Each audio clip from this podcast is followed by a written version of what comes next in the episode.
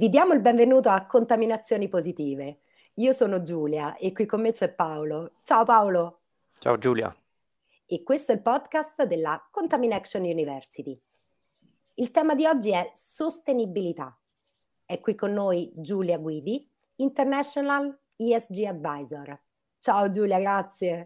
Ciao Giulia, ciao Paolo, molto contenta di essere qui a Contamination. Insieme approfondiremo il ruolo degli ESG Adesso possiamo iniziare l'intervista e lascio la parola a Paolo per le domande. Vai Paolo. Eccoci, allora iniziamo subito dalle basi, appunto. ESG sta per Environmental, Social e Governance. Se dovessi spiegare cosa vuol dire ad un bambino delle elementari, cosa diresti? Allora, ehm, io per un bambino penserei a um, mia figlia che entra dentro un negozio di giocattoli e, e devo spiegarle cosa significa questo environmental social governance nel suo mondo. Quindi le dico, Penelope, tu hai 20 euro, ti do 20 euro per comprare il giocattolo che vuoi, vai e torna e torna con un gioco che sia ESG, conforme ESG. E immagino che lei mi guarderebbe eh, dicendo cosa mi stai chiedendo, cosa vuol dire, cosa devo guardare e, e gli direi, guarda, non penso che troverai oggi un'etichetta che ti dice che questo giocattolo è conforme ESG o meno, però puoi fare un po' di ricerche su questa E, sulla S e sulla G, quindi un po' di ricerche sulla parte ambientale, sulla parte sociale e sulla parte di governance. Sulla parte ambientale cosa andrei a guardare? Andrei a vedere se per esempio i materiali che sono stati usati, immagina che vuoi comprare una, una cucina portatile una, una, bambola, quindi che materiali sono stati usati? Eh, quali impatti sull'ambiente possono aver avuto? Sono dei materiali che hanno richiesto tanta energia per essere prodotti, sono stati eh, estratti da qualche parte lontana del mondo con tanto lavoro per, per essere, per essere eh, prodotti, appunto, oppure hanno consumato tantissima acqua per essere arrivati a quel giocattolo finale ehm, hanno avuto un impatto su, sulla terra che è dovuta essere, eh, che è stata presa per, per, per l'estrazione o comunque anche eh, semplicemente solo per le emissioni che sono state emesse per produrre quel, quel materiale, che sia plastica, eh, legno, qualsiasi cosa, qualsiasi cosa ti puoi immaginare, carta. E, ehm, e, qui, per esempio, qualcuno a scuola ti avrà detto se questo materiale ha un'emissione associata con, con, con, col materiale stesso, quindi quelli che vengono definiti gli scope 1, 2 e 3 eh, greenhouse gas emission, i gas, i gas serra. Quindi prova a vedere questo. E poi, sempre legato all'ambiente, qualcuno ti avrà, avrai sentito, magari sempre a scuola, speriamo, o da mamma, eh, avrei sentito parlare di concetto di economia circolare, che vuol dire che quando vai a vedere il tuo giocattolo vuoi vedere se, se si rompe un pezzo, lo puoi, lo puoi ripristinare, lo puoi ritrovare, puoi andare dalla casa che ha fatto quel giocattolo e invece di ricomprare tutto il giocattolo dall'inizio o tutta la bambola, puoi cambiare un pezzo e vai a capire se questo te lo dice la, la, la, la, casa che ha fatto quel giocattolo. Quindi questo è anche un altro aspetto ambientale importante. Poi continua la tua ricerca, passiamo alla parte S, alla parte sociale, che vuol dire che questo gioco che stai scegliendo ha anche un impatto positivo o, o, o ridotto da un punto di vista sociale, che magari eh, la fabbrica dove sono stati prodotti questi, questi tuoi giochi o il giocattolo che stai cercando ha tutti i contratti in regola, non a bambini che lavorano, bambini come te che lavorano per produrre il tuo, ehm, il tuo, gioco e che magari ha anche dei valori molto importanti da un punto di vista etico, quindi tu ti ritrovi con, con chi ha lavorato in questa fabbrica. E, ed infine il G, il governance, che eh, in italiano possiamo dire tradurre come buon governo, come trasparenza, come eh, rispetto di alcuni valori appunto etici, ma anche di privacy. Quindi vai a, andrai a vedere se, se, sempre in questo giocattolo la, la, la eh, la marca di questo giocattolo ti, o la, la, la, fabbrica, chi ti sta, dando, eh, ti sta eh, producendo questo giocattolo effettivamente è trasparente e ti fa capire tutte queste cose che tu stai cercando oppure se non te lo dice e devi andare a fare una ricerca lunghissima, quindi ci metti tanto tempo per capirlo. Ecco, questo in riassunto è, fare è applicare un concetto ESG a una scelta. Io, ho, io a mia figlia ho dato un, un, investimento, chiamiamolo così, quei 20 euro per, per, per investire in qualcosa che lei voleva, ma non gli ho detto comprati un gioco grande, bello, quello che ti piace, ti ho detto comprati un gioco che ti piaccia, che, che, che vuoi, però che rispetti dei criteri ESG. Ho capito. Beh, mi sembra molto chiaro. Quindi questi ESG ne sentiamo sempre più parlare nelle aziende, nella finanza e in generale nella società. Che impatto stanno avendo e avranno in futuro? Certo, questo è, è, è indubbio, se ne sente sempre parlare di più. Io torno al, al concetto di prima per poi ovviamente esportarlo in eh, il concetto di prima del bambino e del gioco per poi esportarlo in, in un contesto di economia o di macroeconomia un pochino più ampio.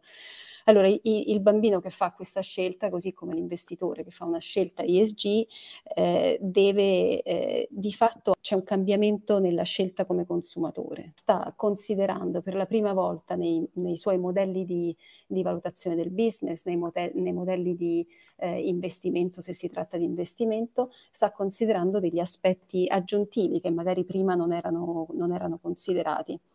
E, e, così come il bambino ha un cambio di, di, così, un, un cambio di direzione, deve scegliere un, un, gioco che sia una cosa che gli interessa, abbia tutte queste caratteristiche no? per durare di più, per essere anche meno impattante su anche altre persone, non solo se stesso. Questo è quello che succede nelle, nelle aziende, nella finanza. Quando si parla di, sosta- di, finanza sostenibile o di ESG, si tende a dire che eh, è, è sempre finanza, ma con un, una, un, numero allargato di stakeholders, un numero allargato di beneficiari, se vogliamo, cioè non è solo più la compagnia o l'investitore, ma chi beneficia di questo investimento o di nuovo prodotto è un, è un, un numero allargato di, eh, di attori.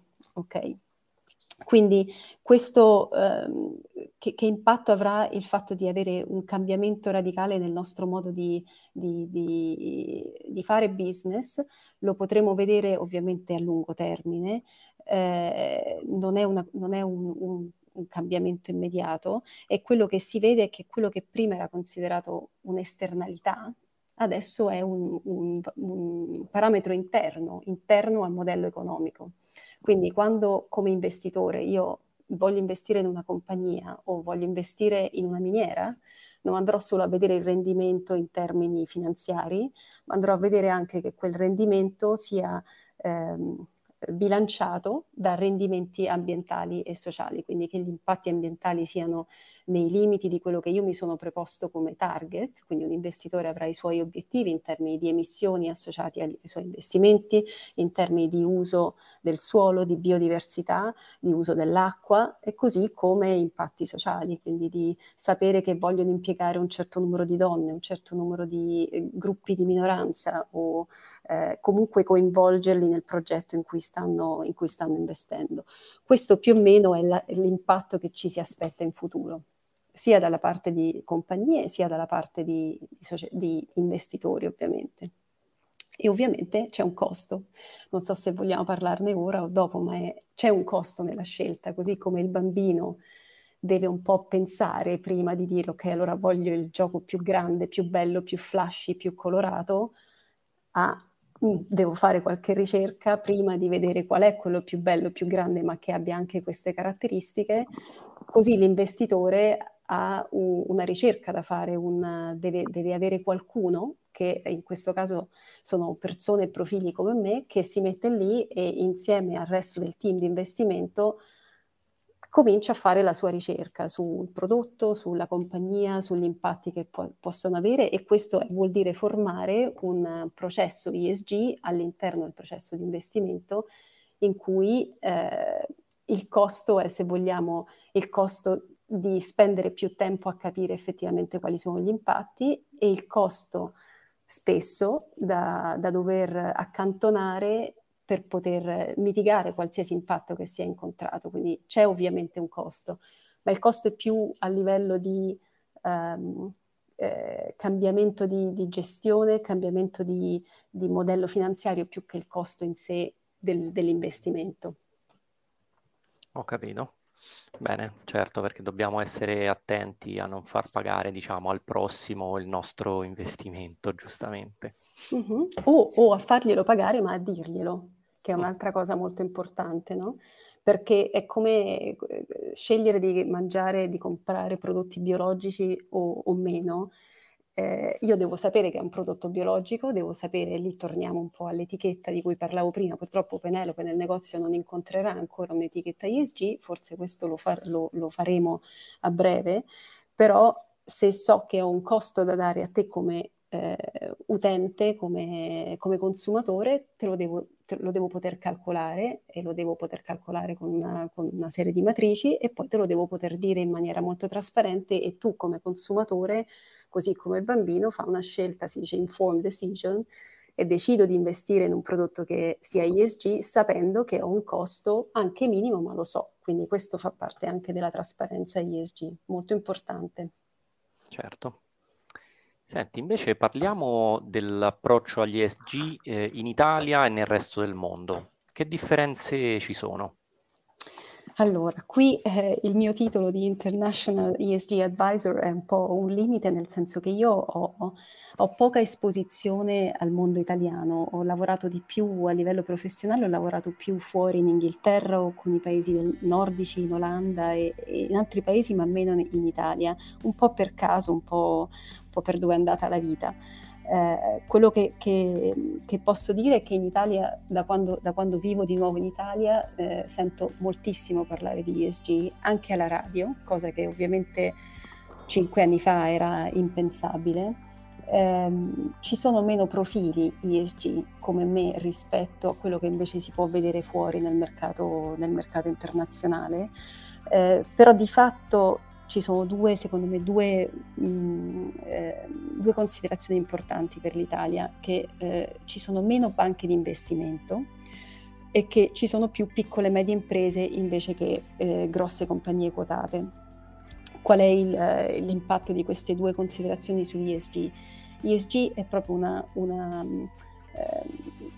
un, ambito che riguarda principalmente eh, investi- l'investimento, insomma anche nelle compagnie si parla di ESG, però nel, nella compagnia mineraria si parla più di ambiente, sicurezza e salute, più che ESG.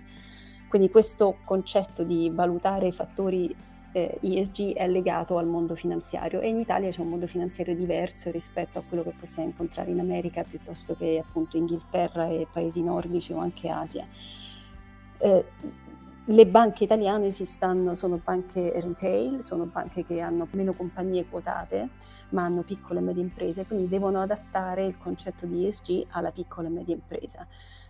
Recepiscono le stesse direttive europee che, che, che sono state recepite in paesi come l'Inghilterra eh, o l'Olanda o altri paesi, però la devono adattare al contesto economico italiano. E questo, questo secondo appunto il fatto di avere più piccole e medie imprese rispetto a, a compagnie quotate ha delle limitazioni. Di fatto la, la compagnia quotata ha tante risorse e, um, e, e, e, può mettere su questa infrastruttura di cui parlavo prima, calcolare, capire gli impatti per poi dopo rendicontarli. Una piccola e media impresa e a volte anche a carattere familiare fa più fatica, quindi questo è un po' il contesto italiano. Detto questo, i, i, gestori, gli asset manager e anche gli, investi, gli investitori istituzionali, i, i, fondi pensione si stanno, si stanno, adeguando e mi è capitato nel primo lavoro come, come independent advisor, quando sono tornata, di, di, fare qualche lavoro sia per compagnie di assicurazioni italiane sia per eh, fondi pensione in cui avevano bisogno di, ave- di, capire almeno la strategia su cosa focalizzarsi, se su, su, fattori climatici, ambientali, su fattori sociali. Quindi sicuramente questo quattro anni fa o tre anni fa eh, l'ho visto più, più, attivo rispetto a quello che poteva essere tanti, tanti anni fa. Eh, è un mondo diverso, eh, però trovo che a livello di sensibilità come cultura in Italia ci sia molta attenzione a questi temi. Quindi siamo ancora indietro forse a livello di eh, implementazione e di eh, recepimento di, o di attuazione, ma a livello culturale in termini di attenzione a, a, a questi fattori sicuramente non è indifferente. Ho capito. quello che mi fa piacere vedere è che c'è una, compagn- una università come Contamination che, che, affronta questi temi, perché una delle cose più importanti e che vedo anche a livello universitario italiano è che il tema finalmente è trattato a livello, ehm, eh, come si può dire, sistemico, a livello universitario di, di di education, no? di, proprio di, di, formazione. È molto importante, l'ho visto anche io insegno in altre università ed è un tema che cinque anni fa non esisteva o era di nicchia, particolarissimamente di nicchia, adesso anche negli MBA eh, e in corsi master eh, a un certo livello è un tema fondamentale in cui gli studenti sono chiamati a capire come si applica eh, cosa vuol dire e sostenibilità e come si applica chiamiamolo cross sector, non lo so, non lo so mm, tradurre, però insomma a livello eh, trasversale no? a, tutti, sì. a tutti i settori. Bene, sì, cerchiamo di fare la nostra parte, ovviamente. Esatto. E poi detto questo, la tassonomia che, di cui avrete sentito parlare, la, la, tassonomia europea e il piano d'azione di finanza sostenibile che è stato messo in pratica dalla, dall'Unione Europea, che, su cui hanno lavorato negli ultimi 4-5 anni e che è stato la base per, per l'emissione dell'ultima direttiva europea che si chiama SFDR, la SFDR, che è la Sustainable Finance Directive um, Regulation, ovviamente viene applicata anche in Italia. Si applica in maniera più difficile per, per quei mo- due motivi che ho detto prima, cioè le, quelli che vengono chiamati market part- i partecipanti al mercato e anche le compagnie sono un taglio diverso rispetto a, a a tutto il resto del mercato, però sono eh, importanti eh, introduzioni normative, sia la tassonomia sia la SFDR, SFDR che, che cambieranno, il mondo, cambieranno il mondo bancario di investimenti sicuramente nella loro valutazione degli investimenti e nel loro, nella loro trasparenza. Bene, a proposito di cambiamento nel futuro, chiudiamo brevemente con uh, l'ultima domanda. Se dovessi immaginare di essere nuovamente intervistata tra dieci anni, uh-huh. cosa speri che potresti dire sull'argomento? Intanto che mia figlia abbia fatto la scelta giusta nel, nello scegliere un, un, gioco sostenibile tra dieci anni. Eh, spero in due cose fondamentali. Uno, che quello che si, ci stiamo promettendo oggi e che si è promesso al COP26 sia effettivamente poi attuato su tutti i livelli, dalle banche, dai governi, dalle promesse che vengono fatte in termini di abolimento o riduzione del carbone e, e quanto altro. E, e, questo spero che ci, ci impegniamo tutti a, a volerlo raggiungere e due, molto pragmatico, se continuerò a lavorare in questo settore, che si raggiunga un, eh, uno standard fisso di rendicontazione ambientale, perché attualmente è una delle cose che, che non fa dormire di notte, è molto complicato, ce ne sono troppi e, e non si arriva e, e si rischia tanto greenwash. Grazie Giulia, ti ringraziamo tantissimo per il, il tuo intervento e per aver condiviso la tua esperienza. Bene, grazie a voi e speriamo di rivederci sullo stesso canale. E allora chiudiamo questo episodio di contaminazioni positive. Pensieri, azioni, connessioni per contribuire alla creazione di un mondo migliore, ispirando e responsabilizzando i leader di oggi e di domani.